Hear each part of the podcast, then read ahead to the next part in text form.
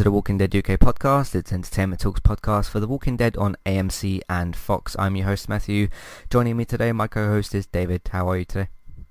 I'm good, thanks. Good, good. Uh, we're here today to talk about season 10, episode 8, The World Before. It's the mid-season finale. We'll talk about when The Walking Dead's going to return in a bit. Uh, but what did you think of the mid-season finale? I really quite enjoyed it. I, I like the fact that I mean the cold open bit was was kind of um, or the pre-credit bit was Dante's backstory. I can't help thinking that if Gimbal was still into control, that would have been an entire episode. yeah, um, yeah. So uh, yeah, I hadn't thought I- about that, but you're you're probably right. So Yeah, Yeah. that that that entire thing would have been a whole episode just to have him like you know killed off later. Uh, but yeah, um, I, so I thought they handled that really well, and it gave you a little bit of backstory about sort of how Dante got there, and and it was all done in like five minutes, really really well laid out. Um, and we got to see Virgil, who is who is a new character. He's a non-comic book character, isn't he? unless they renamed Pete to Virgil, uh, then Right. I th- I think he's just the, the, almost the same character. I guess we'll find out more about him when we come back next season. But he's it seems like he is Pete, but his name is just Virgil instead. I, I'm not really hundred percent sure, but that's sort Right, of what it seems like. So That that answers my next question is if, if they'd used one of the comic book storylines for him. So uh, yeah, oh, that's interesting. Um, so yes, we got to meet Virgil, got to see a bit of Oceanside. Uh, they spread things out reasonably well. Quite a nice cliffhanger ending without it being overly cliffhangery. you know, Yeah. uh, I, you know, it's it's it was a good. Nice place to stop. Kind of reminds me of the Terminus ending with them all trapped in that um, right, yeah, caravan. yeah. And no Carol outside to save them this time. So uh, Mm. yeah, um, yeah. Overall, we're kind of happy with with how that ended. I thought they they did a pretty good job with that episode. Cool. Yeah, I enjoyed the episode as well. I thought it was pretty good. Um, it's kind of pushed back uh, against some of my comic book predictions, but again, that's that's fine. Uh, the show's gonna change things here and there, just just again in terms of uh, pacing and when they're gonna get to certain story points. So just in terms of that, but I'd I'd almost it was sort of like Saturday or Sunday or whatever. I thought you know mid season finale, and I kind of thought okay if they don't do this particular co- thing in the comic book, which they, they, they- which they didn't end up getting to. I thought, okay, be prepared for that to not actually happen, and kind of, I, I guess I pre-prepared myself more than, um, you know, certain other season finales and mid-season finales that have that have let us down because of certain expectations and whatnot. So I kind of went in thinking like, okay, if they just prepare yourself that they don't do this particular thing, and they didn't. Uh, of course, I can't say what this thing is until it happens, which I've been saying all, all season long so far. Yes. Um, but I would suspect that that now happens in the season finale. Again, I could be wrong. That's just my, my new guess, I suppose. Seems my old one has, I suppose, expired, if you want to call it that. Um, Yes. But uh, yeah, I, I just went in thinking like, okay, this might still be a pretty good like you know Walking Dead episode, but don't expect them to hit these certain parts. Uh, and then going in with that mindset kind of really helped me. So I think that was pretty good. Um, yeah, I thought that the uh, Michonne Judith stuff was was really really good uh, in this episode. I think that uh, it- this the, the stuff with Aaron in this episode was really good. They've really kind of brought him forward uh, as a character more in the last Yeah. in the last uh, season or so. Um, yeah, thought the uh, Alpha stuff was pretty cool. Uh, no Negan or Lydia in this episode, which was very interesting. Um, and I guess we'll see some more of that next season. But overall, I thought it was a pretty good episode, mostly dealing with Dante and Siddiq, pretty much like the the I guess the aftermath and the conclusion yeah. of that, and obviously the the uh, previous story. And uh, I hadn't quite thought about what you'd said in terms of you know that we already know basically the deal with Dante. We just uh, kind of needed that little bit of like, okay, what was the, what were some of the conversations that happened with him and Alpha, and we got to see that, and I think they did do that really well. So I, I definitely agree with you there, because they could have like had you know the cold open for the next season or something could have been. Uh, or that you know a whole episode dedicated to this is how Dante found Alpha and this is them having a conversation and this is them doing that. They just quickly say, okay, you already know about Dante and everything, of course, because of the reveals last week. We just want to kind of show you, okay, this is him talking to Alpha about the plan, and I thought they did that really well. So, uh, yeah, this is a kind of a refreshing change of pace in terms of that, which is, uh, again, one, one of Angela's strengths that she's had over uh, Mr. Gimple. Uh, is it Gimbal or G- G- Gimple in it? Gim- So- Gimbal. yeah, Gimbal. Gimple. Um, one, one of the strengths she's got kind of over him in terms of that. Um, yeah, just thought it was a really good mid-season finale, and does leave you obviously with a cliffhanger, but we knew that was kind of a thing with with Well, mid- yeah. mid-season And as, finales. as I say, it's it's not like it's it's it's one of it's the better ended it- ones. Yeah. tended well it, with them in peril, but not like with you know the, the Negan cliffhanger of of him you know smashing somebody's head in and you don't know who it is, Mhm. uh, which was really frustrating cliffhanger. But you know it's it it reminds me most, like I say, of the Terminus ending, um, where Right. where they're kind of all trapped in one you know in one place and it looks quite desperate, but we can't see how they're going to get out. But clearly they are going to get out of it somehow. So. Yeah. Or Yeah. at least some of them are, even if they all don't. Right. Cool.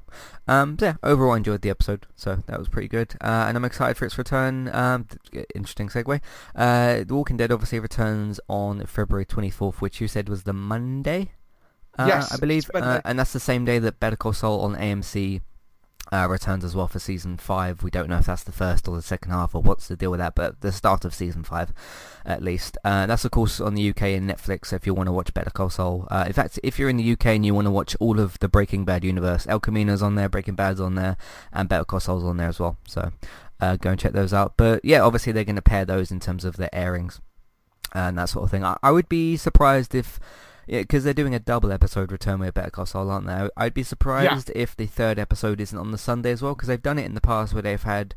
Um, I know when they've done it with uh, Into the Badlands, when they've had Walking Dead at nine, Badlands at ten, and then Talking Dead at eleven, just to kind of get you in that other to, to kind of view their other show, I suppose. So that wouldn't surprise me if it ends up being Walking Dead nine, Better Call Saul at ten, and Talking Dead at eleven in th- the future. Obviously not on Fox in UK or obviously on AMC. Uh, do you think that's probably what will happen in terms of scheduling?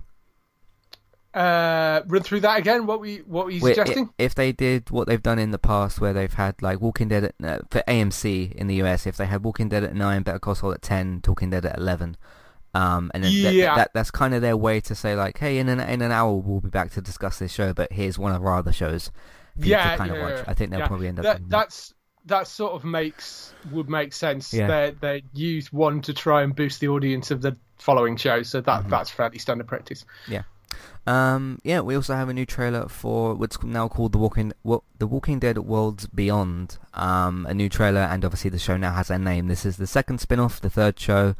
Um, I think the name is fine. It's not the best name you could have chosen, but it it kind of implies like they're gonna do more with the world, I suppose, just with like okay, worlds beyond sort of thing. Well, it's Um, it, it, is reference, I think, to the fact that you know the, this new show follows a group of teens who have grown up in this protective environment, which we know is one of these civilizations that's kind of almost got back to normality, um, and they are aware of walkers but don't really have to deal with them because they're not with inside the compound and they're now leaving the compound so that is the world beyond so i think that is probably more what it's referenced to Okay. um but but yeah i mean it is also it, it has a double meaning i guess because it is also reference to this wider world as well because um they've talked about the fact that and you can see it in the trailer the helicopter that they show in the trailer has the three circle symbols and gimbal has already said that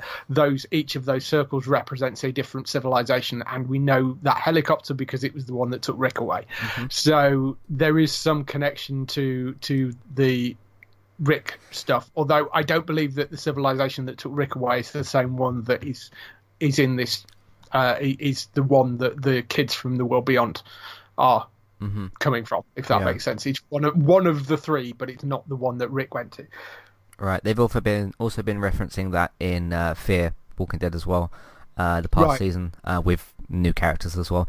None of that means I think we we probably know this already, but none of that means that Rick, Rick's not going to show up in Fear. He's not going to show up in this. Obviously, the next time we see him is going to be in his uh, own film. I think in probably in 2020 at this point.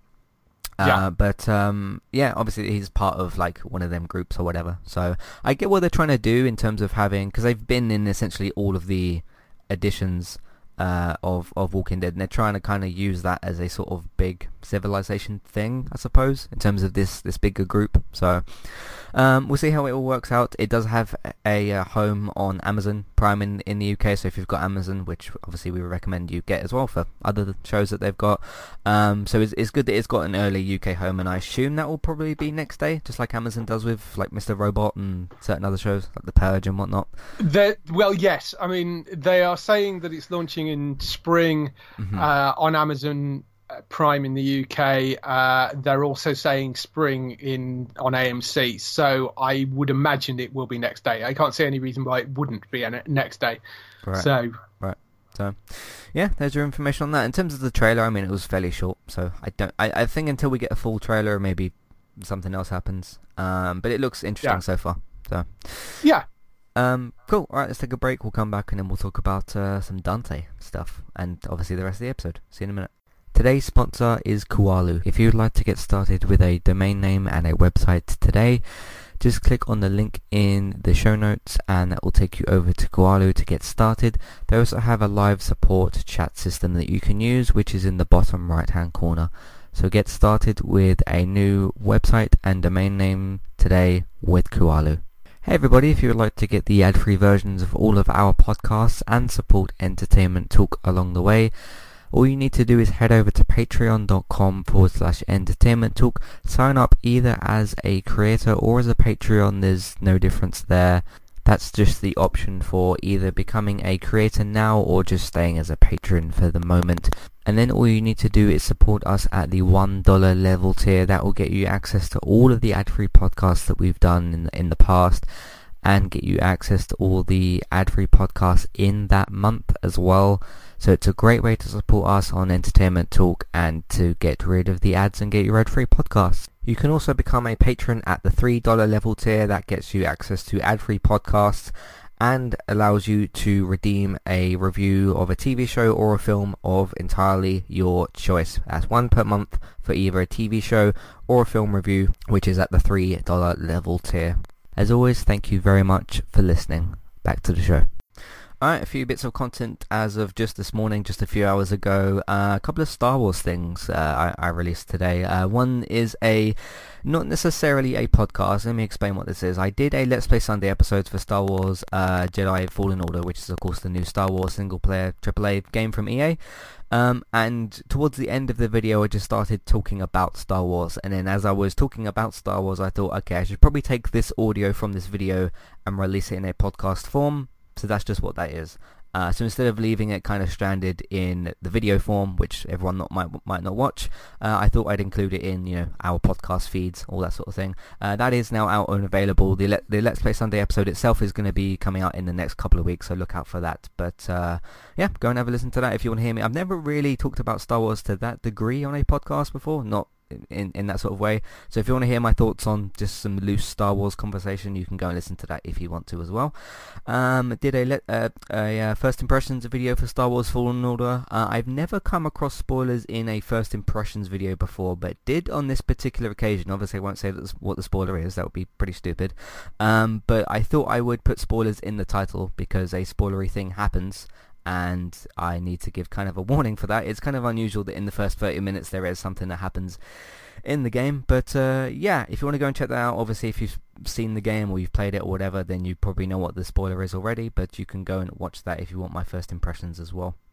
Uh, Brassic is a Sky One uh, comedy starring Michelle Keegan and uh, I think it's Joseph Gillen um, who was in Misfits and some other stuff. He was in uh, Preacher as well. I think he played what the vampire yes. character or something. Yes. Um, yes. Yeah. This is a yeah, comedy on Sky One and Now TV. It's on Now TV at the moment, uh, and that's of course another segment from Entertainment Talk TV, episode 27. So if you want to have a listen to that, that's for of course season one, episodes one and two. There's six episodes in the season. I haven't seen the other four yet, but that's my spoiler-free impressions on those two episodes. And of course, if you want to listen to all the segments from Entertainment Talk TV, episode 27 then go and check out that particular podcast.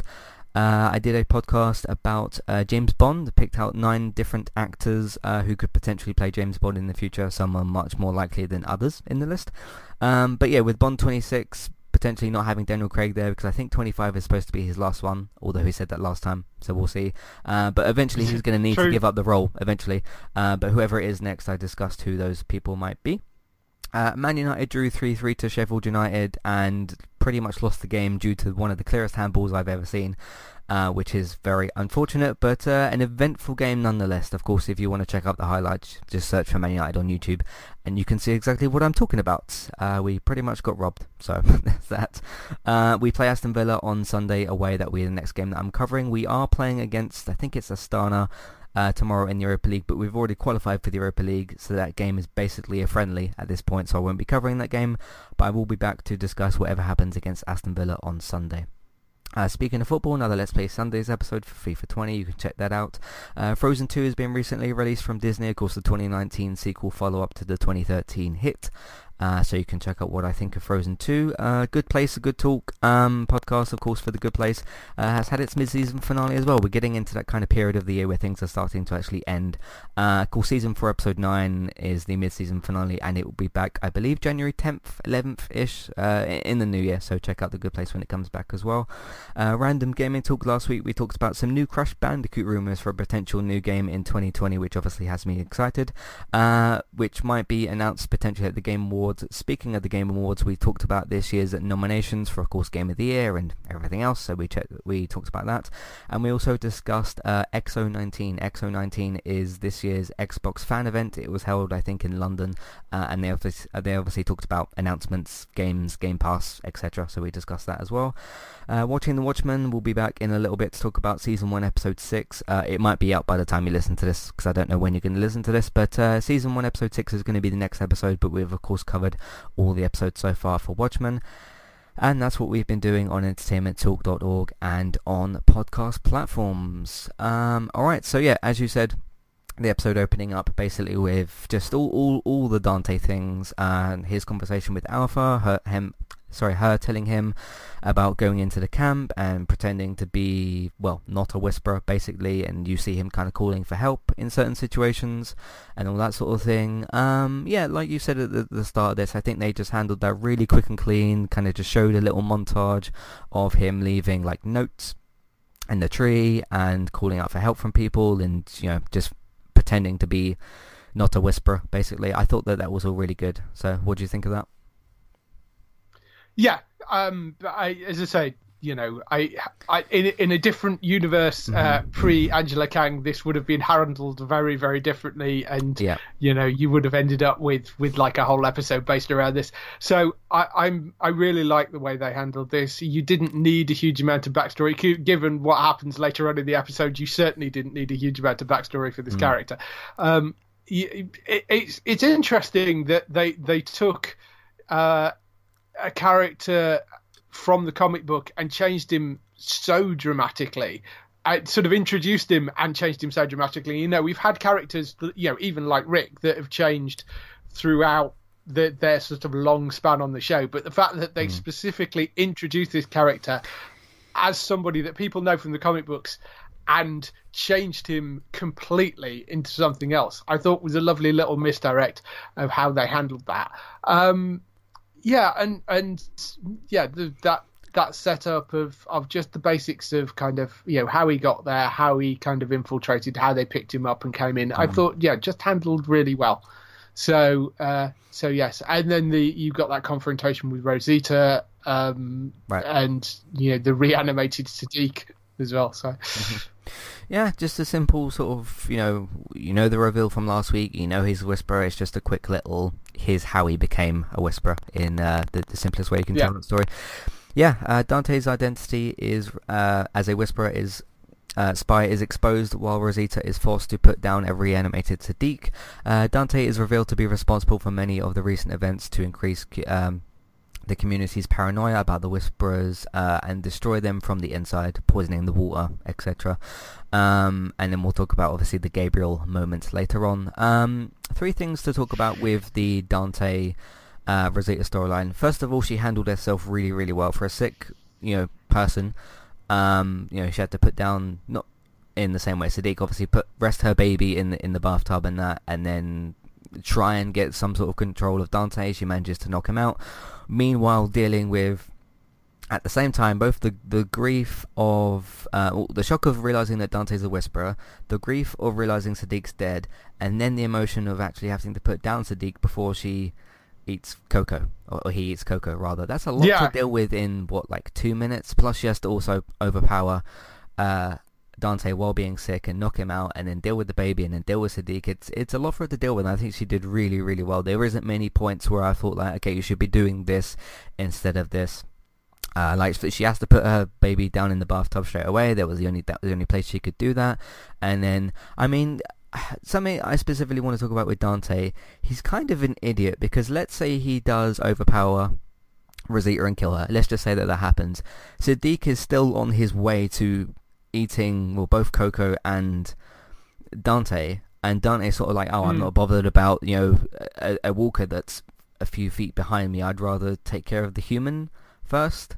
It's, I mean, I, I know they're both a danger to him, but you know, the zombie isn't really gonna stop walking or whatever, and it's behind him, so it's also more of a danger. So, um, I, I was just kind of almost laughing at Dante in this in the situation of like, okay, I know you do have to kind of deal with Rosita at the same time because she's going to attack you as well, but you also have Siddiq who's right behind you.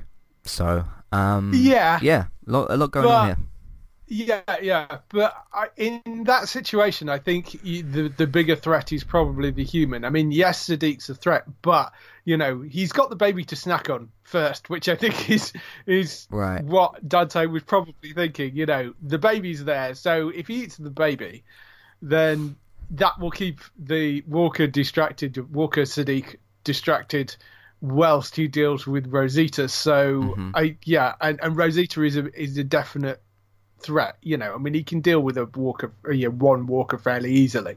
So yeah, I I think probably he it was probably the right decision to go after Rosita because you know Mhm. she is the bigger threat out of the two. Uh, I mean, his Um, first his first mistake is not putting Siddiq down, like stabbing him in the head, because he pretty much Yeah, had a he yeah. had, I had mean, time to uh, do that. There was so- no. Yeah, there was no way any of this was going to end particularly well because right, he had, for starters, he had the Siddiq's dead body in there. Even if he had stabbed him, stabbed him in the head, that wasn't going to last. How, how was he going to protect himself from Mm. being found out about that? You know, if, if Siddiq suddenly goes missing, how do you get the body out? How do you? Yeah, I mean that that was always going to be a, a problem. So I, I was kind of, as I think I said last week, I, I don't see quite how he's going to get away with this cleanly. right, Um, and gets caught and then basically straight away. Yeah, so. uh, yeah. And Rosita kind of, yeah. I mean, Dante always is a bit weird, but um, yes, was acting more weird than usual. And Rosita picks up on it and is like, "This is not right." So Mm. yeah, I mean, I, I just thought that was that was all handled fairly well. And yeah, and, and like you say, Rosita kind of really came out fighting with that. You know, did Yeah, a really good yeah. job. I I, thought. I don't know how sick she's supposed to be, but she's still sick, so it obviously I, well, yeah, slightly I guess. so- I guess now they know. Now they know what's causing it. I, I'm assuming Mhm. you know it's been a few days since they found out. It's been a little while since they found out exactly what's causing it. So she's, although she's sick, she's probably getting a little bit better. hmm Yeah, but I thought she handled herself really, really well. The other thing, when was the last time we saw a character actually turn into a walker in that same way? I think it's been seasons since that has happened. Um, because last couple of deaths, obviously we had the, Yeah. the Pike's death. We didn't see. Well, that was like straight deaths, wasn't it? Uh, like just heads chopped straight off.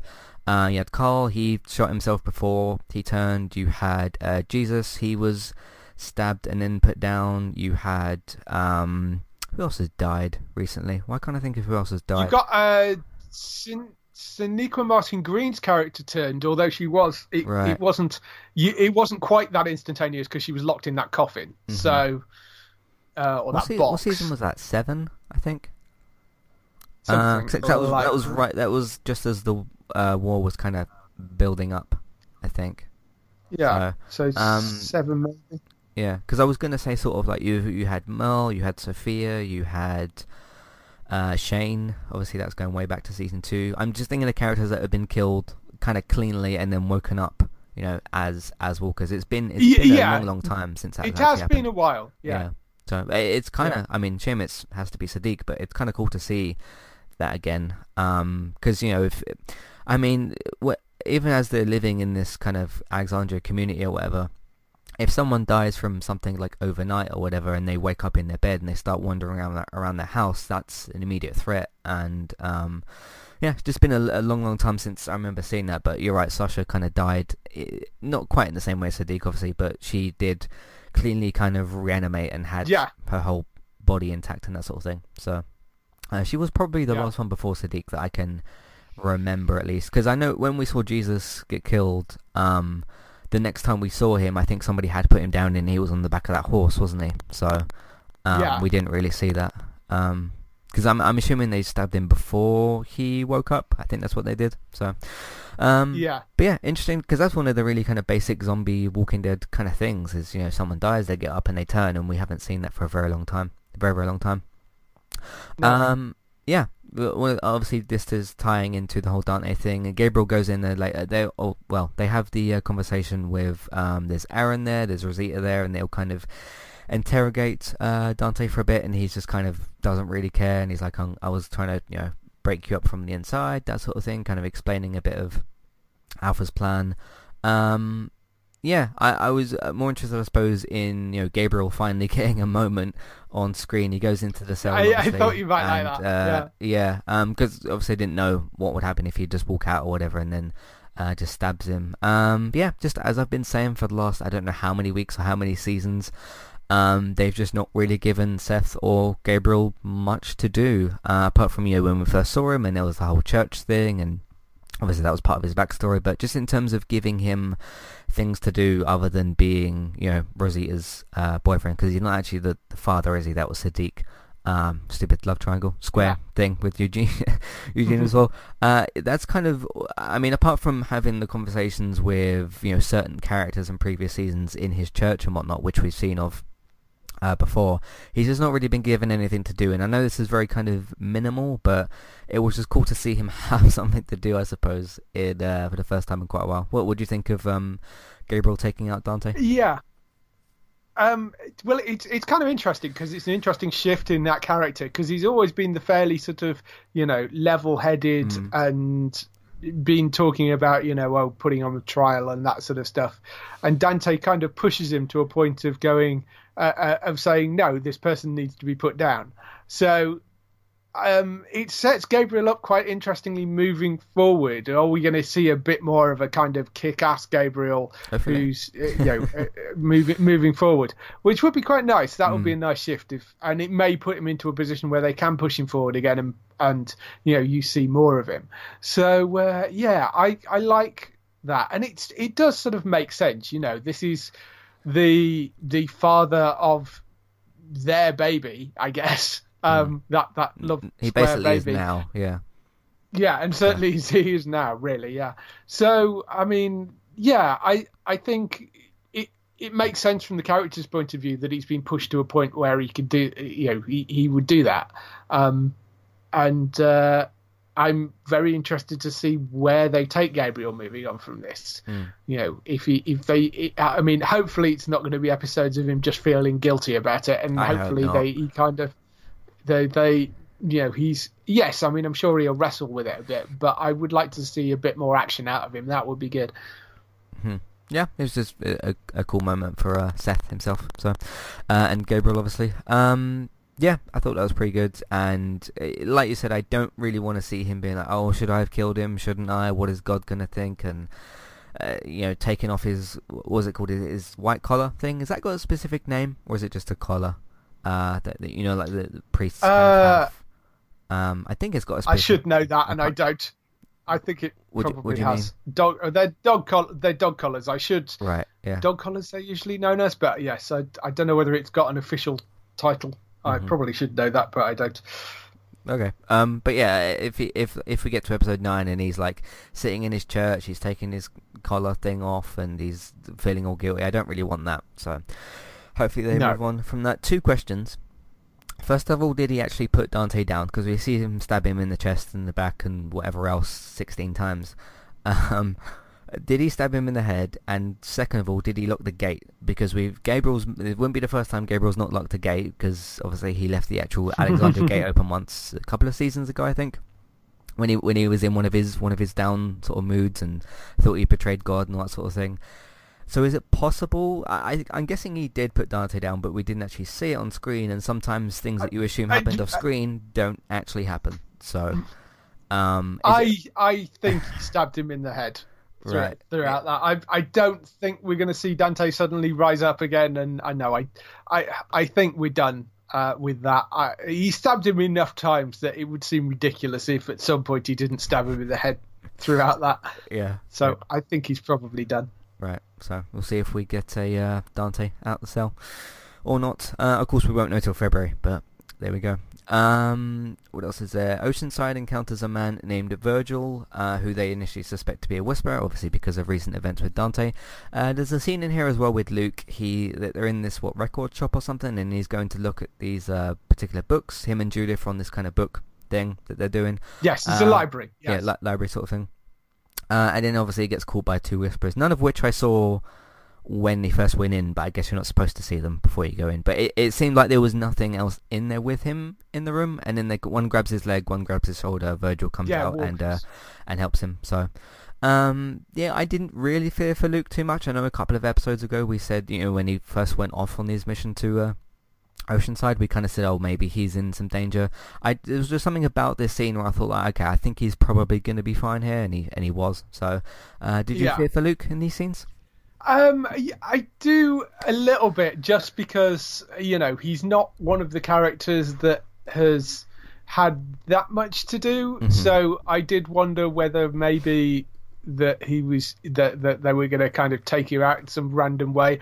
I, I didn't think this was it. I was kind of like you of of I I can't see them taking him out like this. It seems like a really random way to take out somebody who is a you know not a major character but not a minor character either. So you know Yeah. that that would seem a little bit of an odd way just to take him out when he's randomly looking for musical manuscripts in a library. Just seems like a really odd way to do it.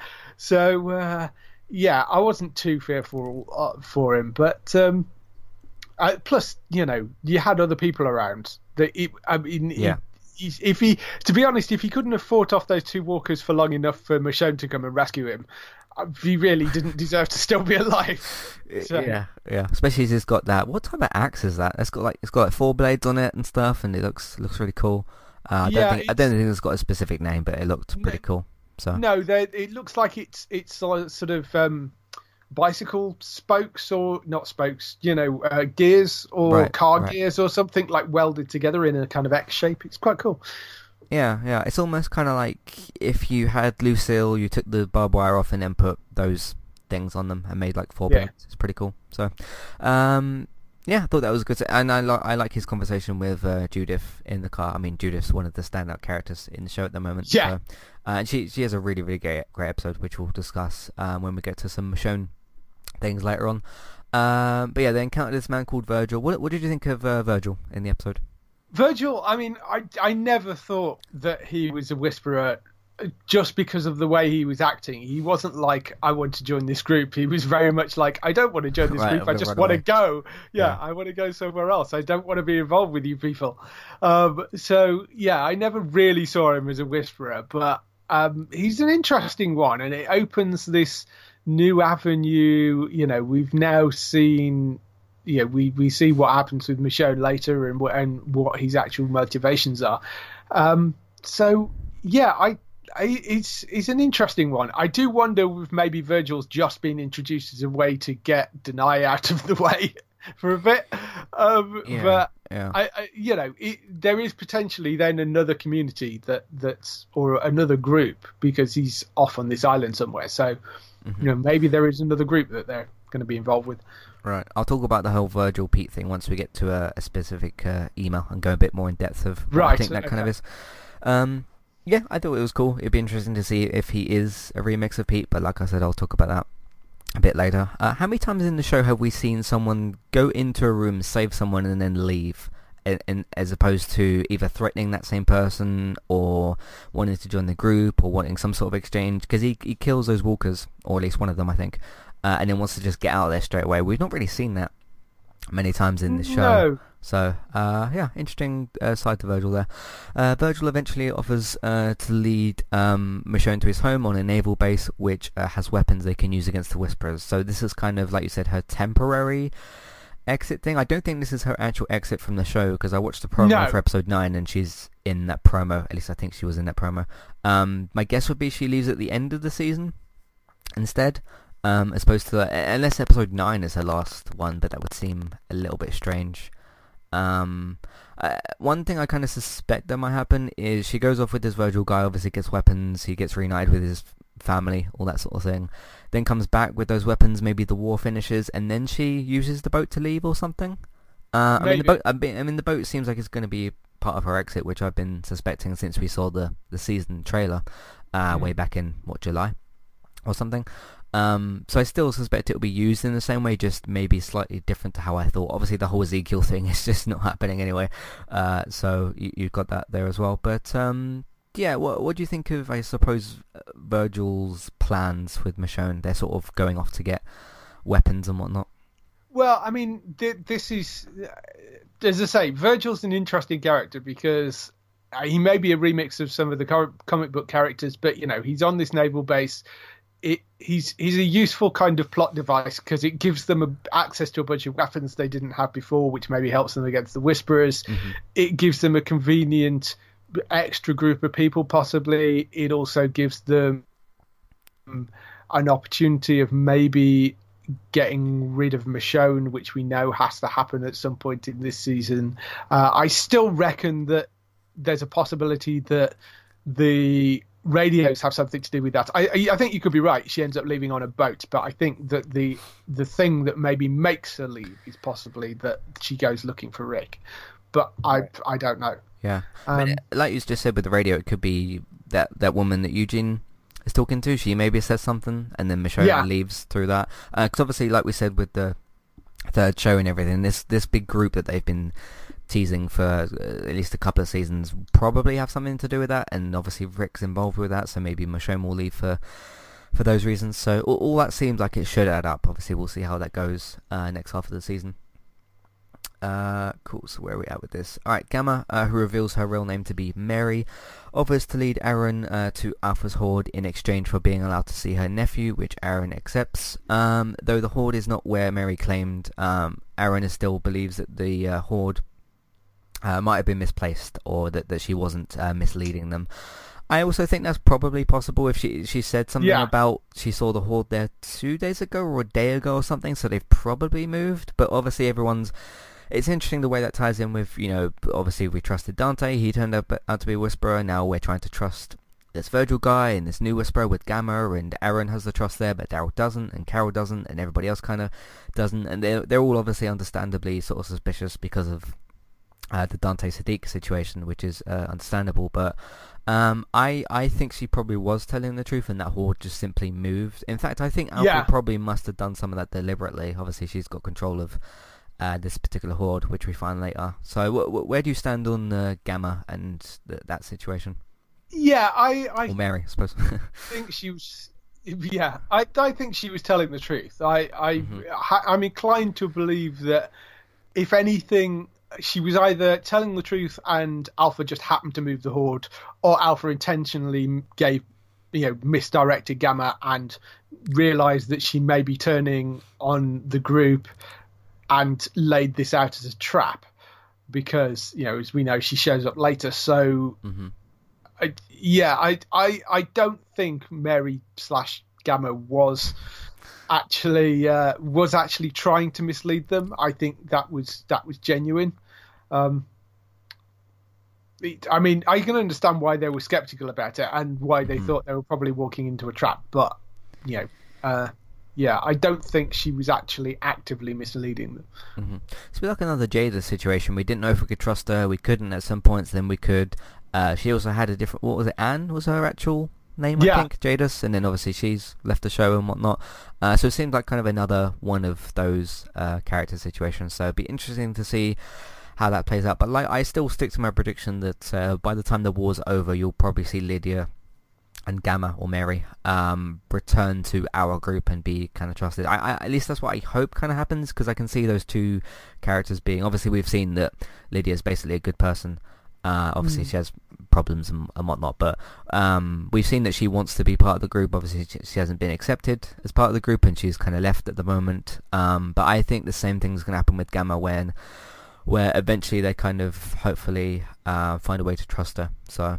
Um, and it'll be interesting if once we see Alpha next, if she's like, yeah, I, I, I moved the Horde and whatever, and I tried to trick Gamma, and she's actually against Gamma. I think that is kind of what's happening because I don't think she trusts Gamma at all. I know she kind of put her in the group and uh, appointed her as Gamma and all that sort of thing, but uh, I think Alpha's probably just trying to trick, obviously, our group and uh, Gamma at the same time. So because I, I suspect she probably actually knows that Gamma's been meeting with. Uh, uh, oh yeah, she does know that, that she's been Yes, with him because well, she but- directed us to yeah, do it. yeah. But um, but I suspect she's also maybe done that. Just, just I think Alpha's done all this deliberately just to kind of go against uh, Gamma. So, um, do you think that's that's probably the case that Alpha's just been kind of playing her? I suppose this whole time. I I think I, I don't know whether she's. I think it's more of a, a question of a test of trust. You know, maybe. if Yeah. she knows she knows Gamma maybe knows where the Horde is or where the Horde was, and maybe she's doing it as a test to see whether Gamma has given up any information. yeah. uh, Yeah. So. Mm, I, I I don't know. I, I think it could be Alpha edging a bet. I don't know whether she specifically set it up of as sort of misdirecting Gamma it, in terms of you know. I, I think it was more a case of okay, well I know she's got this information. I'll move the hood just in case, but we'll see where this goes. I think it was maybe more that than anything.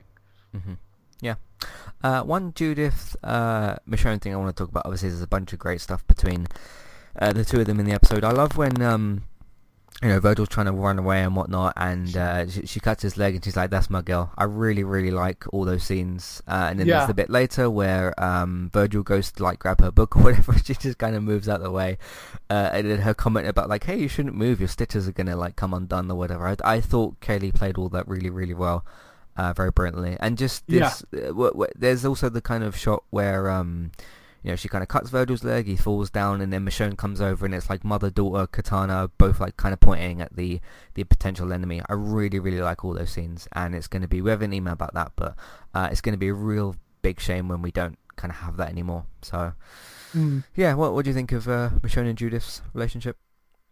I, Cailey's so fabulous Yeah. in that role. She's Yeah. such a talented little actress, and I, you know, I'm, I'm looking forward to seeing a lot more. I hope she sticks on the show for a while, and you know, we see her kind of grow up and grow into that role even more. I, I, I think she's great uh, as and and such a wonderful replacement for you know the fact that we haven't got Carla, we haven't got Rick now. I think she's brilliant at that.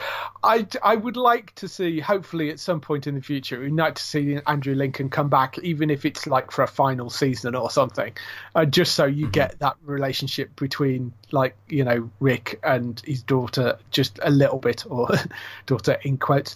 Uh, um, yes, but yeah, it would be nice to see a little bit of that. Um, so yeah, and and the relationship between um, her and Michonne is just great, and she's just really well written and really well performed. I, I really like seeing her on screen, and and the yeah when she when she took down Virgil, and you know you could see the pride in Michonne's face, just just great. That that whole sequence I thought was really good. Yeah, yeah. And then there was the uh, what's it? She kind of trips Virgil up, and then there's a zombie that comes by, and she just takes out the zombie. I thought that was really great. So Yeah, yeah, that relationship will be missed, but obviously Judith will be staying on the show. Hopefully for well, probably hopefully until the series finale. To be honest, uh, I don't really Yeah. see a reason to take her off the show for any particular reason. So. Uh, cool. Last thing of the episode, Carol spots and chases after Alpha. Obviously, Alpha did that deliberately as well, followed by her friends. Uh, the group becomes trapped in a cave, which is where Alpha is hiding this particular horde that Gamma was talking about before. And they're all trapped down there. Um, so who do we have down there? We have Jerry, Daryl, Carol, Magna, is it? Or Yumiko? I think one of those two. Is Gamma actually down there? I didn't, I don't recall seeing where she actually went, Gamma herself. Um, No. But there's a couple of, is Aaron down there as well, I think? Yeah, Aaron's yeah, done. now, Aaron was there with the, the whole horde thing. So there's about five or six characters uh, down there. Obviously, that's where we finish the season, and uh, to me, it kind of looks like that horde can't actually get up to the platform. But obviously, they still have to kind of take them out and well get themselves out of the cave itself, which is obviously a, a task in itself. But yeah, like you said, one of the better cliffhangers for the show. Nobody's in like immediate questionable danger, or nobody's in like, okay, did this character get shot or killed or whatever. It's sort of Yeah, like you said, very much the Sanctuary season finale where we know where everybody is, we know who's alive, but it's more of a question of, okay, how do they get out of the situation, which is usually a much better cliffhanger, and then I, I think they uh, handled that pretty well. So um, it still leaves us on a cliffhanger. We still don't know how they're going to get out, but we know the situation, so that's really, really good. Um, I, I myself don't know how they would get out of that situation. I've never been stuck in a cave myself before, or whatever, but uh, yeah, it's. I suspect there's some gap somewhere they can go through, or maybe someone has been following them or something, uh, and they'll have some sort of way to, to get them back up. Um, what would you suspect they're gonna do next? Well, I mean, it's some. It obviously is some sort of cave system. I doubt that that that is the only platform. There has got to be some other way of getting through that cave Yeah, system, surely, than than trying to walk your way through the middle of that hood. So, uh, I yeah, I I don't know how they're going to get out, but I imagine that we're going to see a bit of them wandering around in the dark for a bit. So uh, that's going to be kind of interesting. Mhm. Um, you know, Pl- we're so used to seeing them outside wandering around, seeing them kind of inside is in going the to woods. interesting. Yeah.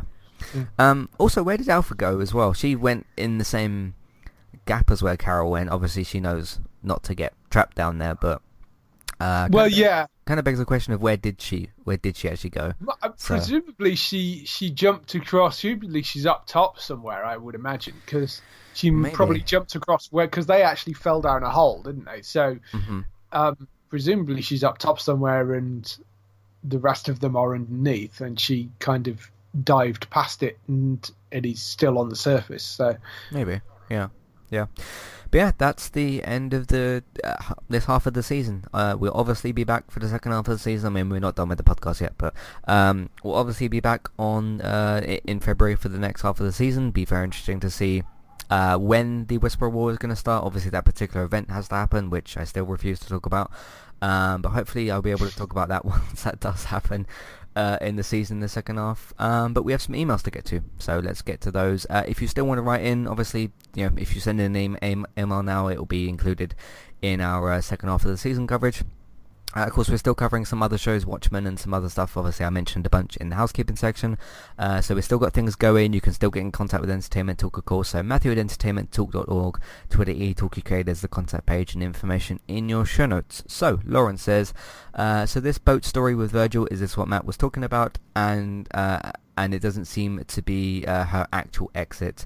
Um, yeah, it obviously she hasn't left in this particular mid-season finale. Um, it seems like she's going to be in at least a couple more episodes, if not the whole second half of the season. So we'll see what happens with that.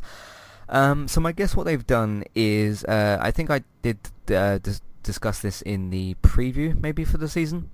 Uh, Pete basically has this storyline where, um, in between the time jump uh, like when the time jump is is happening uh, after the war with Negan and before the new beginning, which is obviously from the season eight finale to season nine premiere. Uh, in the book, Michonne goes off with this guy called Pete for a lo- for a little while, uh, and she goes on just this this boat adventure kind of thing. Uh, and the the actual story of that did get covered in Telltale's The Walking Dead video game, the the, the Michonne Right. uh, video game thing, which had like three little episodes, and it basically just told the story of. How that happened. I don't know how much involvement Kirkman had with that particular plot, obviously because he wrote the, the books and everything. Um, I can't remember what involvement he had with the game story, but I remember him kind of talking about it and saying like, okay, this is what happened with Michonne. Uh, obviously the difference is here, once we started season 9, Michonne hadn't gone off on this boat thing, there was no boat or whatever, we had all of season 9, Whispers were introduced, and then obviously we started season 10, uh, she came back from the boat. I th- no, it was Carol that came back from the boat, wasn't it, at the, at the start of the season? yeah, Um, and then obviously from the trailer, when they showed the boat for the first time, I suspected, okay, this is going to be them bringing a story from the past in the book sense to the present, and then they're, they're going to use that same Michonne storyline to give her an exit from the show. Obviously, they've currently used it for this whole Virgil weapons thing. So there's that.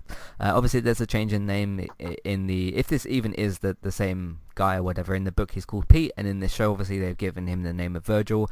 Might not even be the same person, but you can see obviously where I'm drawing the connections, the boat, Michonne, all that sort of Yeah. thing. Um, they've changed names of certain characters before. Um, that just a couple of characters. I remember uh, Paul um, Jesus Monroe or Paul Rovia Monroe. He had like a different surname in the book or something. Uh, you also had, um, do you remember? I think it was Donna. She was the woman who was in charge of Alexandria when they first got there.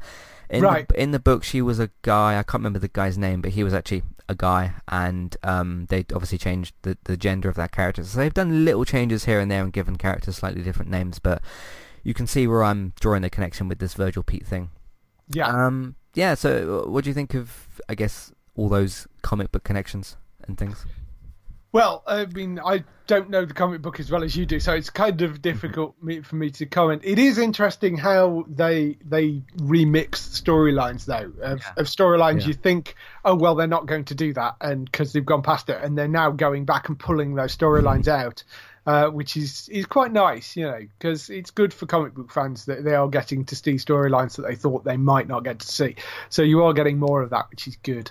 Um, yeah, I mean it's it's interesting, and uh, you know, as I say, all, all through this season, I, think they've been doing a much better job with putting the story together, and the pacing's been much better, and you know, they've they've just really upped their game this season. So uh, I've yeah, more of this sort of stuff will be great. Cool.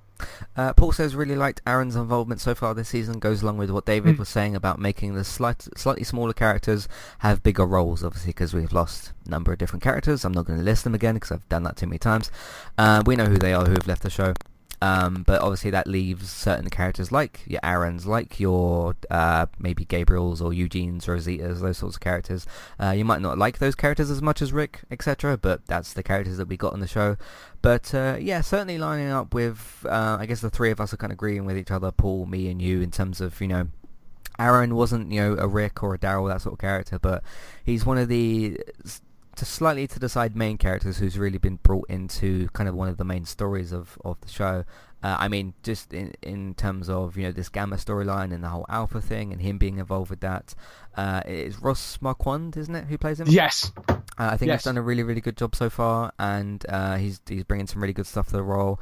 Uh, it's funny how many people said, you know, because of his whole arm injury, which Rick gets in in the book, uh, instead, how they've kind of said, okay, Aaron's kind of the new Rick in that sort of way. I guess they're just saying that because of appearance and, and Yeah. whatnot. But uh, yeah, it's it's cool to kind of, I guess, as a wink to the the comic readers in terms of, oh, you know, we we didn't cut off Rick's hand. That would have been a huge thing. Obviously, the main character to have his hand cut off on the screen is a lot more different to do in the book where you just simply don't draw his hand, I suppose. Uh, but giving that to a different character eventually I think was, was an interesting idea. So done in a completely different way to what the book was, uh, but it's still an interesting kind of uh, little remix. So uh, plus, it hasn't really like affected Aaron too much. He's still able to fight. He's still able to do things, and I think that's an interesting remix. So yeah, what do you think of Aaron coming more into the into the spotlight? Well, I mean, I'm a huge fan of Ross Marquand. I, Mhm. I, I think he's absolutely fabulous, and I think he does a great job in this. Uh, he's an incredible mimic as well. Uh, he's an impressionist. If you've ever, if you've not looked up any of Ross Marquand's um, impression stuff, go and go and check it out because there are some great videos on YouTube. He's an amazing impressionist.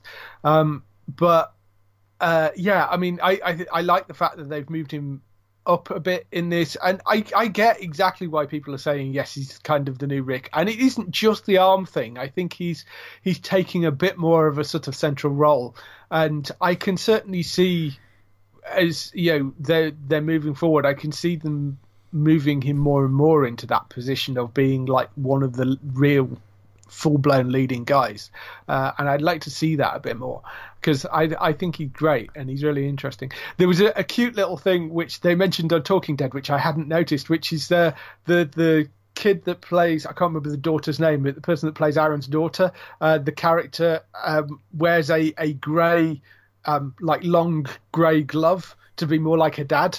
Okay.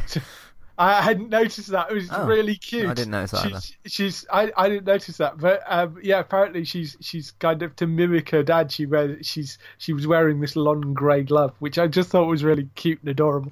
Um, Hmm. That's yes, uh, Gracie, right? yes, Gracie. Yeah. Gracie. Apparently, she's. If you actually go back and watch the episode from last night, apparently she's got a uh, a long grey glove on. But um, yeah, it's. I I would like to see more of Aaron, and I think he's got potential to be moved into into the much more into the spotlight as being one of the main leading characters. Yeah. Um, so I'd like to see more. Certainly. Uh, Michelle says, well, shit, I'm really going to miss the mother-daughter uh, Michonne Judith scenes and moments. Sure, she will have moments with other characters, but that Katana and mother-daughter relationship can't be beaten, and I couldn't agree with you more. Uh, we'd Yeah. obviously, we've obviously talked about it in you know, the previous scene with Virgil and whatnot, but yeah, I, I think the interesting connection with the whole Katana thing and obviously the Katana training that's gone in and the, the different fight scenes that we've seen, because there was one at the hilltop, wasn't there, when they had that... Um, uh, the, where, where the tree came down and the whole gate kind of got removed Yeah, and they had to fight some walkers uh, and then obviously Judith doing kind of her own kills and Michonne kind of watching her grow up I think has been really really good. Um, but yeah we're, we're really going to miss that. Obviously Michonne's not actually left yet so hopefully we'll get some more scenes but because I've been kind of surprised in the last roughly two episodes but yeah, we're gonna miss the uh, Michonne um, Judith daughter Katana relationship, and uh, it'd be interesting to see who she most gravitates towards after. Obviously, she's got. I think someone literally said Uncle Daryl in this episode. I think that might have Yeah. been Luca that said that, or Michonne that said that. Like, hey, Uncle Daryl's still gonna be here for for you. Um, like, are we gonna see some like crossbow katana scenes maybe? And it's that- like M- Michelle said, it really can't be beaten in terms of just the, the same weapon and everything, and he- she can literally teach her the same things that she's learned, whereas you know Daryl can't really do that in the same way. So uh, that's going to be missed. Obviously, she hasn't left the show yet, so um, yeah, we're going to mourn that once that's gone. So yeah. uh, anything you want to say about that? The uh, Judith? No, Michonne? no. Other than yeah, I mean, I agree. I am going to miss that relationship uh, between the two of them, and the the sort of dual katana thing is Mm. is cute and adorable, and I will, yeah, I will miss that when she goes. Um, I I. I'm going to be interesting to see what happens to that character because hopefully Judith isn't going to leave with Michonne and they're going to keep that character around because we don't know yet. We don't know whether Michonne's going to go off on her own, uh, or because you would think if she is going to go off on her own, I mean, we're, we're assuming she doesn't die, of course, but if Michonne is going to go off on her own and she is going to go searching for Rick, you do think that she might take Judith with her, but I kind of hope that's not the case because I would like to see Judith around a bit more and have her stick on the show because I think she's a great character. She's kind of little and kick-ass, and that's awesome. So. Yeah, she's certainly one of the uh, the bright spots on the show. So, Mm. uh, last email, Ollie says, uh, so I'm guessing that Matt was finally happy to see Gabriel have a moment in this episode. Who does Yeah. David think is underused in the show as well? Because obviously that's one of the main things that I've said about Gabriel is, you know, after watching The Wire season one, or even just a couple of episodes of The Wire, to be honest, not even the whole first season, but uh, a couple of episodes of seeing Seth's character uh, and seeing what the man's truly capable of once he gets more screen time. Um, yeah, great, to, great with the whole Dante moment and everything. Uh, is there any, yeah, like, like Ollie says, there is there any characters that you would like to kind of see more in the in the spotlight? Jerry, Jerry, Jer- um, just because I love Cooper and Cooper's fabulous, and Yeah, uh, yeah. I yeah I I would like to see maybe a little bit more of that. Um, I mean, and uh, Ezekiel's been on a kind of mopey path recently, but I mean, uh, more, more Ezekiel and Jerry stuff would be great. I would love to see a little bit more of that because we've not had much of that recently at all. Um, as I said, Ross Marquand, I think he's already moving into that sort of role of being more of a central character, but I'd like to see them push Aaron a bit forward a bit more. Um, yeah, and and Jerry and Ezekiel, maybe I would like to see a little bit more of them, and and Ezekiel back to that kind of that buddy relationship that we had previously. I'd like to see maybe a little bit more of that. Um, but those, those are the only characters that really spring to mind at the moment. Yeah, and just to be, if you you know if you're new to the podcast or whatever, this hasn't hasn't always been one of the things that I've said about Gabriel. I was you know as fed up with the character as what most fans were. It was only once I saw The Wire and saw what Seth is more capable of, then I realized like, oh, why haven't they given him more to do on the show? So that's kind of where that comes from. Because I'm sure if you go back to season six or seven podcasts, uh, you'll hear me moan about Gabriel because I hadn't seen The Wire yet. But uh, yeah, yeah. So that's that's where all that kind of comes from. So. Um, but uh, yeah, that's all the emails that we got for the season. That's uh, all the things we have to talk about for this mid-season uh, finale and everything. Obviously, we'll be back. We'll be back in uh, February, probably with a preview. But we'll see if there's like too much more to talk about than we than we have already. We usually do a preview, but uh, of course we'll see how things go uh, in February. So uh, and it's the, towards the end of February as well. So that's kind of interesting. Um, yeah, of course, like I said, again, if you've got any thoughts, feelings, comments on The Walking Dead, I'm sure you've got some things you want to say. Uh, we're not going to be going anywhere, and obviously this is the last podcast for the mid-season, uh, but you can still obviously get your emails in uh, for the mid-season premiere. Uh, next year, uh, yeah, last last episode of the year as well, and uh, as a lot of people have been saying, the last episode of the decade. So that as well. So, uh, all right. Of course, we still have a bunch of things happening on Entertainment Talk as well. Um, so just keep your eyes on the website. We don't just do Walking Dead, as I've mentioned earlier. So keep your eyes on the website. Keep subscribed to the iTunes feeds, all that sort of thing, uh, and get involved with the other things that we do as well. Because some things are hitting mid-season, but some things haven't started yet either, like The Witcher. So just keep your eyes on the website, and uh, you'll be updated with all the contents. Uh, you can of course find all of that content on entertainmenttalk.org. Head over to there and give things a listen or a watch, whatever. Um, for everything like that. Uh, of course, if you want to know if, when, and where your favourite shows are going to be coming back or returning or starting, uh, David's got you covered on geektown.co.uk and of course on Geektown Radio, which is available on iTunes and podcast services as well. So uh, yeah, uh, get get over to there for of course all of your um, TV show and film news as well. So there you've got for that. Uh, if you want to support this podcast, Sport Entertainment Talk, we're on Patreon. Check out the we're on Patreon, so check out the one dollar and three dollar level tiers. Uh, if you're doing Christmas shopping or treating yourself or both, uh, you can of course use our Amazon affiliate link. I think they got a uh, Black Friday sale at the moment or something like that. So uh, of course get involved with that and please use our Amazon affiliate link. We'll get a small cut of what you spend, but but it won't cost you anything extra. iTunes feeds, please rate, review, subscribe to those. Of course, if you've got any problems with the website the iTunes feeds, let me know and I'll investigate what that is.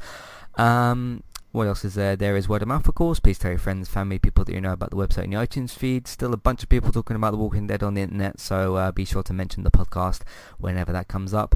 Uh, of course, social media, share them on Facebook, retweet them on Twitter, and if you're allowed to, put them in different Facebook groups.